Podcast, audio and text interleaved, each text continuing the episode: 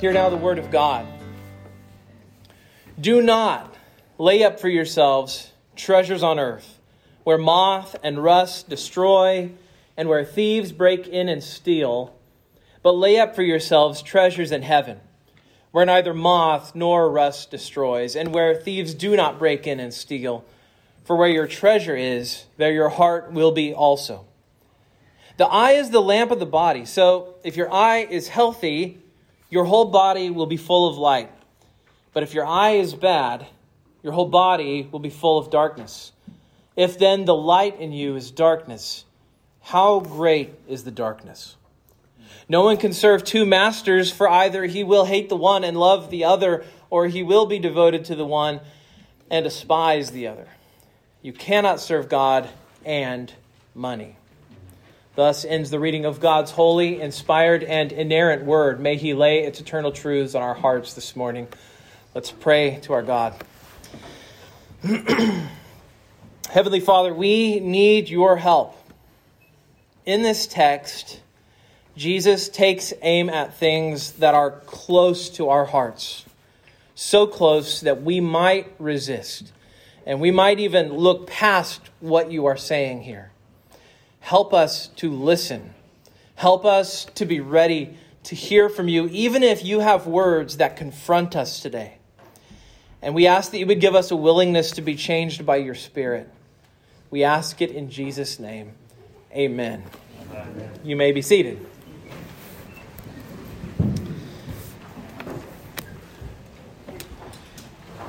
What are the great dangers of our age for, the, for Christians?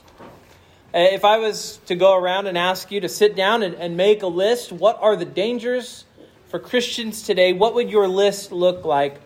Um, it's possible that your list is pretty high level. It's possible that your list of things that you think are threats to Christians or to the church are, are very big issues, right? Maybe, uh, maybe you would say the secular culture out there with their rejection of God and their, and their disinterest in spiritual things is a threat to Christians. Um, if you're like me, if you're if you have the impulses, the inclinations that I have, then maybe maybe you think bigger. Maybe you think political and cultural. Maybe you say, look, social media is tearing us apart. It's pushing us into our, our corners. It's keeping us from talking to people that we ought to be speaking with face to face. Uh, maybe we might say it's the news media, right? They're, they're skewing everything that happens. How can we have knowledge if we can't trust what these people say? Maybe, though, we don't get so high level. Maybe we think more boots on the ground. Maybe we think more personal. Uh, maybe we even would be self-critical. Maybe we would say, "Look, our, our own sin is a great is a great danger." Right? We'd we'd be right, of course. But sometimes when we point the finger at ourselves, we can be fairly vague about it. Uh, we can sometimes say, "Well, you know, my own sin is a great threat to my soul," but are we afraid to get specific? Sometimes I think we're afraid to get specific because if we get specific, then we will see the specific ways in which we actually have to change.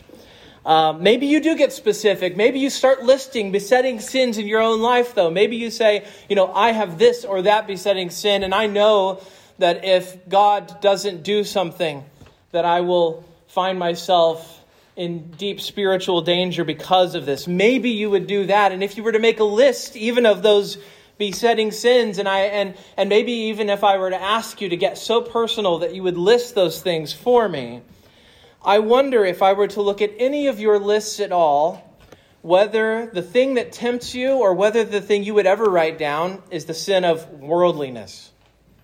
How many of us actually reflect very much on that specific sin?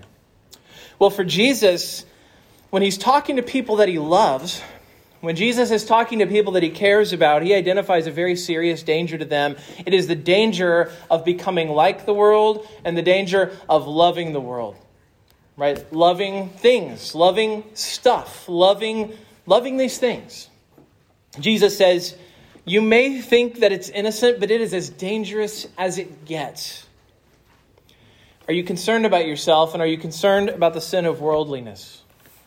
Materialism, uh, loving things. Uh, you'd better be. We should be.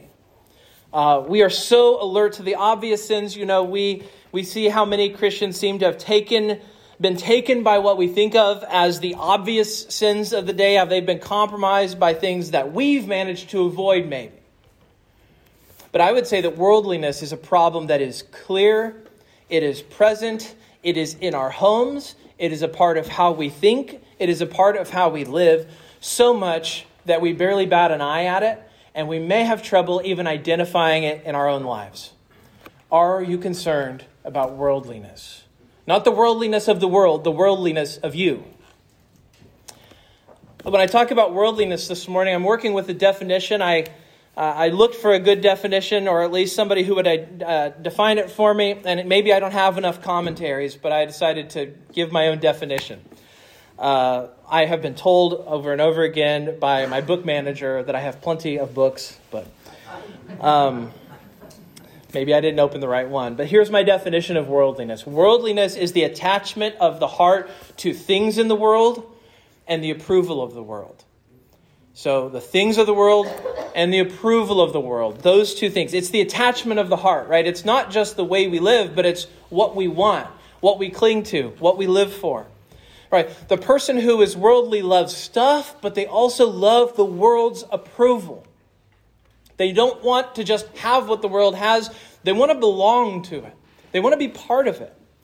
See, worldliness is not just about wanting stuff only, it's about the, the fact that we want the world to like us. We, we see people getting shouted down because they're Christians and because they have orthodox views on what the Bible says. And, and we see that happen to them, and we're very tempted to say, you know, I don't want that to be me. I don't want to go through that. Maybe if I keep my head down. Or maybe we don't even decide just to keep our head down and be quiet, but we think, but what if I actually just gave in and thought like the world, right? Maybe God is wrong. Maybe, maybe there's no such thing as sexual sin at all. Maybe, maybe anything people really want to do is okay, right? That's the moment we live in where we want to invent a world where there is no such thing as sexual sin. You know, if you say that, you're going to make a lot of friends with the world and you're unlikely to get shouted down. And so you see, when we become worldly, what we do is we rationalize and we think like the world thinks. We're, we're tempted to make peace with the world so that those out there will like us. And so when worldliness creeps in, we find ourselves whispering the good news of the gospel instead of speaking it loudly and speaking it gladly. Uh, we find ourselves afraid to say what God says at times because we're bashful and, and we implicitly have started to believe the world's lies about God's law. Either we start to believe the lie or we fear the consequences of the truth. And, and that fear, that hesitation, if you see it in yourself, those are all symptoms that worldliness has indeed encroached on us, and we are being tempted by it. Much like the proverbial frog that's being boiled in the kettle, you know. The frog isn't boiled in the kettle by throwing him into a boiling kettle. He jumps right back out again. What does he do instead? You, you boil the frog by turning the heat up just enough that he doesn't notice what's going on. And I think that worldliness has encroached on our lives in much the same way. Now, Jesus is mostly addressing the first part of what I've just said today the attachment to things, the attachment to the things of the world. But, but keep in mind that you may not love things and you can still be worldly. Because if you want the world to love you, if you jump on each issue that society and culture tells you is important, but you're slow to talk about the things that God says are important, please understand you are experiencing the encroaching symptoms of worldliness in your own heart and in your own life too. And Jesus cares about that. See, here Jesus is, he is in the first century, and he's talking to these people who are potentially going to be taken by things, being t- t- taken by the idea of loving things, of being materialistic, of, of keeping treasures on earth. He's doing this in the first century. Imagine how much more dangerous it is for us in a consumeristic culture where every web page, every billboard, every advertisement is screaming at us, you need this. This will, this will complete you. Uh, buy this thing, visit this website, and everything you want is going to come true. Take this, you'll be happy. Use this, you'll be desirable. Buy this, you'll make friends. We're surrounded by this messaging. The heart has always cried out for these things. even in the first century, but it is surgically injected into our veins in the 21st century. Right? We, it, it, I don't know if you feel like this, but it feels like we can't escape it. Um, I do my very best. What do I do? I turn off ad blocking on my computers. I don't want to see the ads. I subscribe to streaming services that don't have commercials. I pay the extra $10 a month so I don't have to see ads on YouTube. And then what do I and then what happens though? You still can't avoid the messaging because you can't escape. Uh, we are surrounded by this constant dangerous temptation to love the world and love the things in the world. I would argue that the single biggest competitor to Christianity in the world today is not some other religion. It's not some other religion. The biggest competitor to Christianity is materialism and the lure of worldliness. People are leaving the church, and they're not leaving it for another religion. They're just leaving it for their own happiness, their own pursuits, their own idea of life. Generally speaking, they're not leaving Christianity for some other world religion.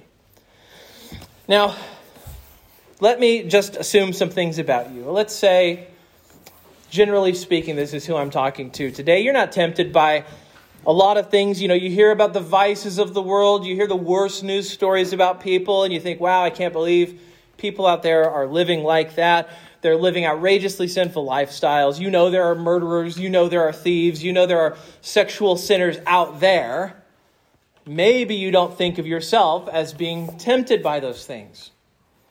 Now, I might question your perception of that, but I am sure of one thing you are still tempted by worldliness. Jesus is going to speak to this temptation today, but he's also going to help us have the right perspective so that we know what we're supposed to live for and we know how to live for it, and so that we don't make things an idol in the process. And so let's take what Jesus says here in this danger that he addresses, and let's look at it in three parts. First of all, his teaching about treasures on earth, right? What we shouldn't do.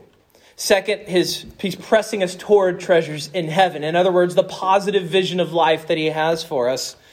And then third, his encouragement, where he presses us toward dedication and, and towards single mindedness. So, so, our three parts are treasures on earth, treasures in heaven, and dedication uh, our three points this morning, even right now. Some of you are thinking you could have done better on the third point, but this is just my this is just my running joke that I just can never name my three points well. Um, but it's all from Jesus. So whether or not we get the points right, hopefully the content's there, right? Um, first, Jesus speaks to us about treasures on earth. It's it's a word of warning.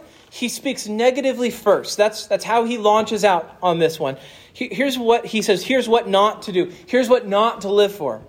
He says, Do not lay up for yourselves treasures on earth where moth and rust destroy and where thieves break in and steal. Um, you notice that he, he's talking about your treasures.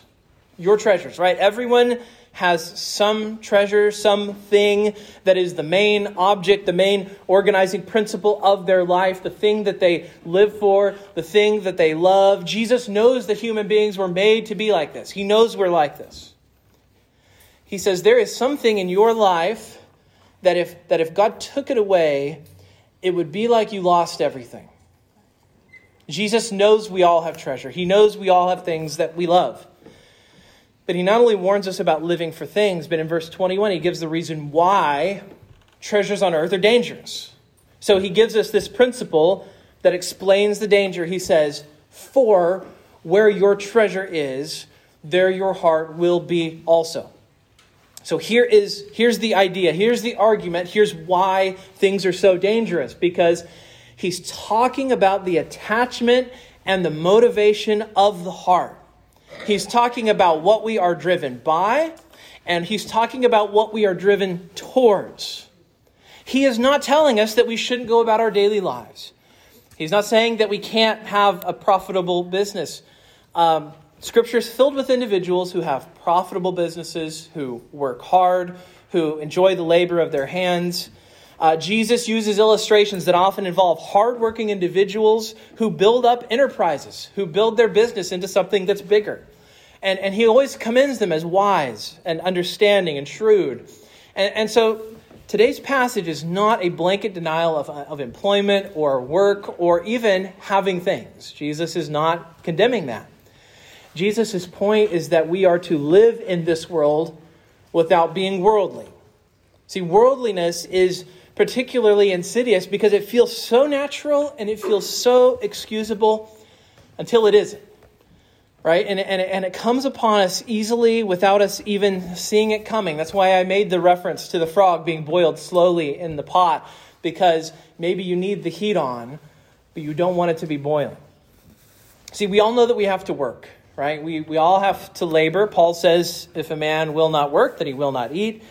He says, if a man does not pro- provide for his family, he's worse than an unbeliever. We have these biblical principles that remind us of the importance of working and earning a living. And when we work, what do we do? We receive money in exchange. We work heartily as unto the Lord, is what the scripture says.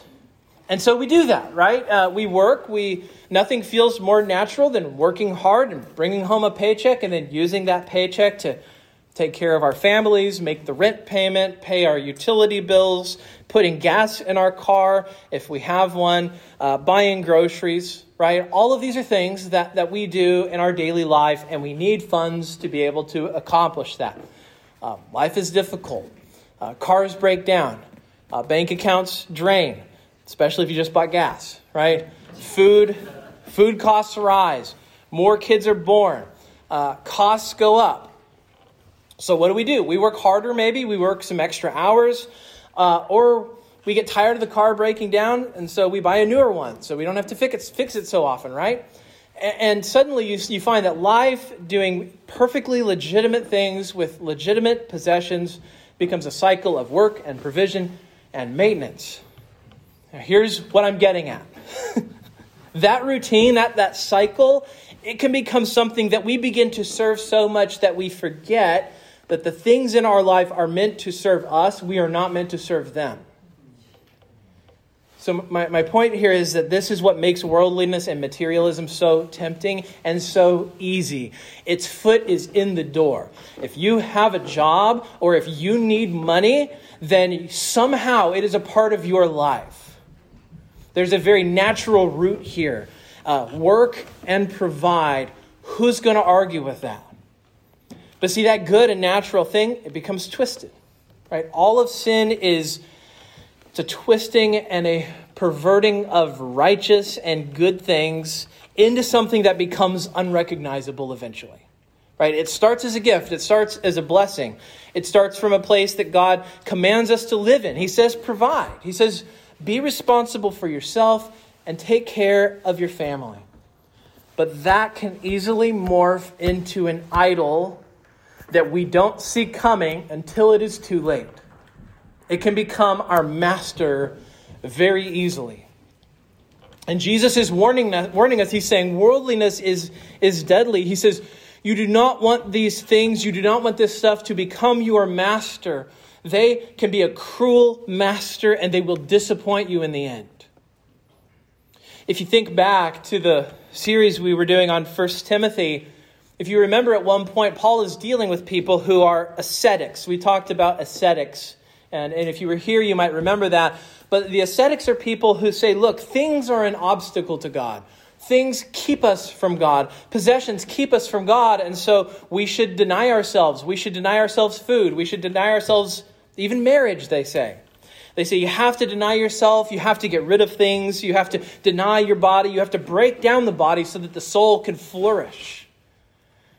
And here we have the opposite danger, right? The, the danger here is not asceticism, the danger is indulgence, the danger is loving things. It's, it's the other direction that the pendulum can swing.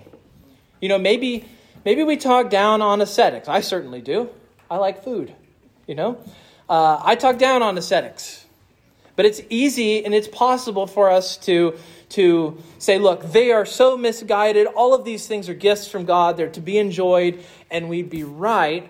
But when we correct the ascetics, do we acknowledge the element of truth in their practice? Do we recognize the reality? Say what you will, but they see the danger of things. They see that these things can become attachments for us. They, we can overcorrect. We can deny the goodness of the created world as a gift, but we can also uh, we can also love the things of this world. And Jesus says, if you organize your life around gaining things, the danger is that you that because you worked for them, your heart becomes fixed on them. He says wherever you're he says wherever you're investing, wherever you're piling up your work, that is the place that you are going to get attached to and you're going to live for and you're going to yearn for. And he piles on the reasons, right? He says, not only can you become attached to them, he says you can make idols of them. He says they're not even worth trying to grab hold of in the first place. Why? He gives three reasons why they're not worth grabbing onto. First, he says they can be destroyed by, destroyed by moths. Um, he's talking about clothing here. Uh, we don't usually think of first century people as being stylish or being concerned with clothing. We just think of them as, well, they just draped a tablecloth over themselves and went on the go, right? I mean, that's how. Uh, when I was a kid, I used to be in the Passion Play, and they didn't even give us uniforms or costumes or whatever. They just said, find a blanket and drape it around you. Um, I was like, I think you need more than that. But, uh, but we think of the first century as not being a very stylish place. That's actually not the case. Uh, I didn't actually know this until I started researching it because I wanted to think more about this point of moth and why are they concerned about moths eating their clothes. Here's the thing in the first century, there was a such thing as expensive clothes. There was a such thing as expensive dyes. There was a such thing as ways of showing off where the way you dress, right? Um, if you, it, dyes were hard to come by, especially dark dyes, the sort of dyes that you really can only find by deep, diving deep into the ocean. If you could wear clothing that could only be colored by ink taken from a creature in the sea, you were a next level fancy person, right? um, Clothing was actually a very big deal. It was hard to produce, it was valuable, and so it usually needed to be well made and it was meant to last. And so here's what people would do people would actually hand their clothing down to their children as an inheritance. Um, uh, I bought a bag years ago, like eight years ago, uh, a, a, nice leather bag, and the slogan for the company was "Your children will fight fight over it when you die." I thought, well, I want to buy a bag that has that slogan. Um, I mean, I mean, I bought that bag and it was a big deal because I thought hopefully I never have to buy another another uh, briefcase again. But people thought that way about their clothing in the first century. They said, "I hope my children fight over it when I die." That was the slogan, probably from somebody, right? Here's what wealthy people would do: they'd take their clothing, they'd hide it away, they'd, they'd secure it. Uh, even in the first century, clothing was a big deal. How we look has always been something that human beings have cared about. Um, Jesus says you can hide them, but even the moths can still get to them. Right? Really, though, the problem is they, they just like everything else, they just don't last. Even clothing doesn't last. Um, Jesus speaks second of the danger that, that rust poses as well. He says, look, they're, he's talking about precious metal here. He's saying that rust can destroy these things that you care about too. Uh, people would bury their wealth under the floor, they would bury it in the ground. And yet, here's the reality the ground can't stop time from taking its toll and eventually destroying even those things that we thought were indestructible. Maybe you have things in your life. You think, well, I might lose everything else, but I still have this thing. And Jesus says, think of the sturdiest, most stable thing that you have, and you can still lose that. He says it's not worth investing in this either. Don't worry about your clothes, don't worry about your money. Third, he talks about thieves breaking in and, and, stealing. He says those, those same precious metals that can be destroyed by time, even if you figured out a way to prevent them being destroyed by time, they can still be taken by thieves. Right? Even if it isn't a meal, even if it isn't clothing, someone can take it. He says it's all of this stuff that we are so tempted by is a house of cards. It's so vulnerable. It's easily lost. That's why he says it is not worth investing in these treasures on earth because something can happen to them. They're not secure. Um, you remember in, in, in the movie Castaway where Tom Hanks gets really attached to that volleyball? And it's Wilson, right? And he's got a face. And, and Wilson, the volleyball, gets carried away on the tide. And Tom Hanks is, is crushed by Wilson's departure. And then what does he do? he starts crying, you know? And at first in the movie, you kind of start laughing, and then by the end, he's still crying. And maybe you're crying too. I'm just saying maybe. You know, he's Wilson, Wilson. And as viewers, you know, we're, we're, we're partly laughing and we're partly crying because it's so absurd, right? This, this, it's so ridiculous to us in a sense. This ball is drifting away, but it's the last thing he's got, right? It's the last thing he's got. So, what is he doing with the last thing he's got? He's clinging to it desperately. And if we become attached to things when they're, then when they're lost, it will be like we have lost a part of ourselves. It will be like we've lost an arm or, or lost a loved one, right? Or like we've lost our very selves. And these things are not meant to be like that. They're not meant to function that way. They're supposed to be passing and transitory because they don't last. They're not designed to last. They are vulnerable. They turn to dust. They can be carried out to sea. All of it. So Jesus is, is not telling us we can't have things, but he is warning us of what John Stott calls the materialism which tethers our hearts to the earth. The materialism that tethers our hearts to the earth. Part of obeying Jesus' whole message here today is recognizing this danger and calling it what it is. It is worldliness. Jesus is challenging us to have things without grasping at them, right? Having a home without idolizing it having, having a car perhaps without living for it. Um, having these things, all of which we could and would walk out on in 20 seconds flat if we had to. Holding them loosely, seeing them as useful, but not seeing them as our masters. Now, here's the interesting part of this. Remember what Jesus does here. He assumes that we have treasures. He assumes we do. He assumes that we all have something that our life will be about. So, so, so the solution to avoiding worldliness is not to hate our things or to despise material things.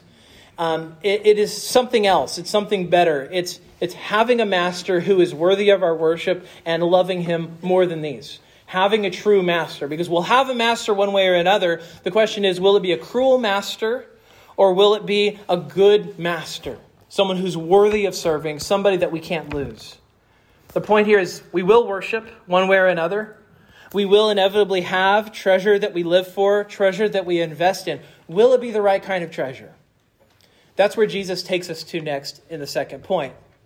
See, the second point this morning is treasure in heaven. Uh, look at what he says in verse 20.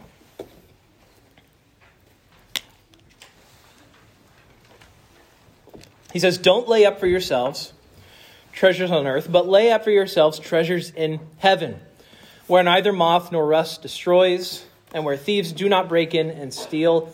For where your treasure is, there your heart will be also. So here's the alternative, right? This is this is the antidote. Living for a treasure that is worth our devotion. So, this is where Jesus is pushing us. He's pushing us away from things as the center of our lives and toward those eternal matters that can't be lost. You know, if you start asking the question, what are those eternal things, right? Well, think about what they would be. They would be things that you can't put your hands on necessarily. Uh, by nature, he's talking about spiritual blessings. If it's something you could touch in this world, then it's something that he's not talking about because moth and rust can destroy it. So he's talking about spiritual things that are heavenly in character. and these are things that, by the way, we have a taste of now. Things that we already get to enjoy, things that we already have. If you have set your heart on Jesus Christ, then these are things that you already know in some way, in some measure, right? The things that last, the things that matter, things that we have a taste of that we wait to enjoy fully. Let me mention some things. Let me mention some treasures in heaven. Uh, being pardoned by God, experiencing answered prayer, having our names written in heaven, enjoying the Father's love, knowing that we have a crown of righteousness, having mansions in heaven, having Jesus' own peace that he gives to us, the joy of Christ the presence of Christ, the beauty of Christ, the victory that Jesus won, the indwelling of the Spirit of Christ. I'm just getting started here. This is just a beginner list, right? And you could sit there and you could add to that. You could add to this list. It's not exhaustive at all, but but maybe it gets your gears turning, maybe it gets your own imagination running as well. These are all the things that are worth living for that can't be taken. Right? these are just scratching the surface. That's, that's all I'm doing here. All of these things are gifts from God that, that we know in part, we know them right now, but, but one day we're going to fully enjoy them. We're going to fully and eternally delight in these things. And, and Jesus is saying, I have something. I have something worth living for. I have something to aim for. I have something to give you purpose and organize your life around, something you can't lose and that can't degrade or be stolen. Jesus says, I have something better. He, he's giving us the picture here of, of a spiritually minded person who lives for God, somebody who lives with pleasing Christ as the center uh, of his or her motivations. Uh, when I was looking at how different different commentators dealt with this passage, I found something wonderful in William Hendriksen. He was talking about he's through his commentary on Matthew's gospel, and he in his commentary on this section just offers this reflection on the rust proofness, the moth proofness, the burglar proofness of heavenly treasure. And and here's what he says. Just listen to this. He says scripture throughout tells us about a faithfulness that will never be removed, a life that will never end, a spring of water that will never cease to bubble up within the one who drinks it, a gift that will never be lost, a hand out of which the good shepherd's sheep will never be snatched, a chain that will never be broken, a love from which we will never be separated, a calling that will never be revoked, a foundation that will never be destroyed, and an inheritance that will never fade out you take those things, end quote. I'm not going to blame anything else I see on William Hendriksen now. take those things that are ours in Christ and do the contrast, right? Do the comparison with, with worldly things. Um, yes, our lives in this world matter. Yes, yes, we should be careful and thoughtful about how we live. We should be hard workers. We should provide. But Jesus says worldly mindedness is the problem. When you become focused on prosperity and when you neglect eternal things that matter, you know that they've become the idol that Jesus was warning us about all this time. I don't know if you have crossed that line in your own life where you can tell that you have been ensnared by worldliness. Let me suggest this ask Jesus to search your heart and show you. It's a dangerous prayer, right? When you ask God to, to show you your sin, uh, you know, you pray with the psalmist, search me and try me. Search my heart. Show me, O God. What an open prayer that is to pray. What a, what a dangerous prayer that is to pray if you want your life to stay the same and if you want to never change. That is a dangerous prayer to pray. And it is a godly prayer. Now, Jesus Jesus says, Live for treasures in heaven. He's telling us what our life should be about. But here's what Jesus does here towards the end in verses 22 to 24. He, he concludes this teaching with a discussion of single mindedness. Um, the word I use in the outline is dedication. Choose your word. But listen to what he says again. He says, he says, The eye is the lamp of the body. So if your eye is healthy, your whole body will be full of light. But if your eye is bad, your whole body will be full of darkness. If then the light in you is darkness, then how great is the darkness? No one can serve two masters, for either he will hate the one and love the other, or he will be devoted to the one and despise the other.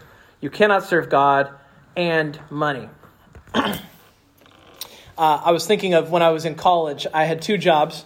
One was working at Target overnight stocking shelves, and I never slept. And then the other job was working at Chipotle, and they gave me a free meal every night. And I loved that master, and I did not care so much for my target master.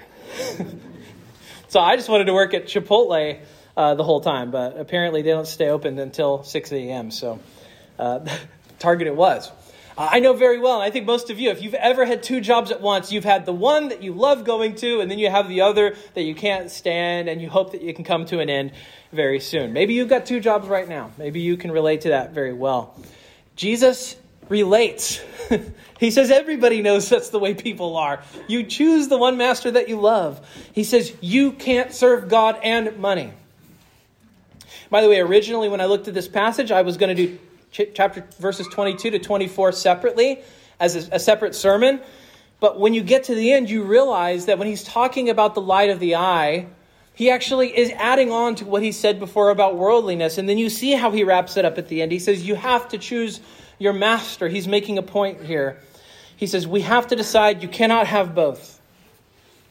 Now, here's the thing when you look at a passage like this where Jesus is giving us a choice between two things, I can always imagine a listener saying to Jesus, You know, I can love God and I can have money and I can love money right? I can have it all. This is so American, right?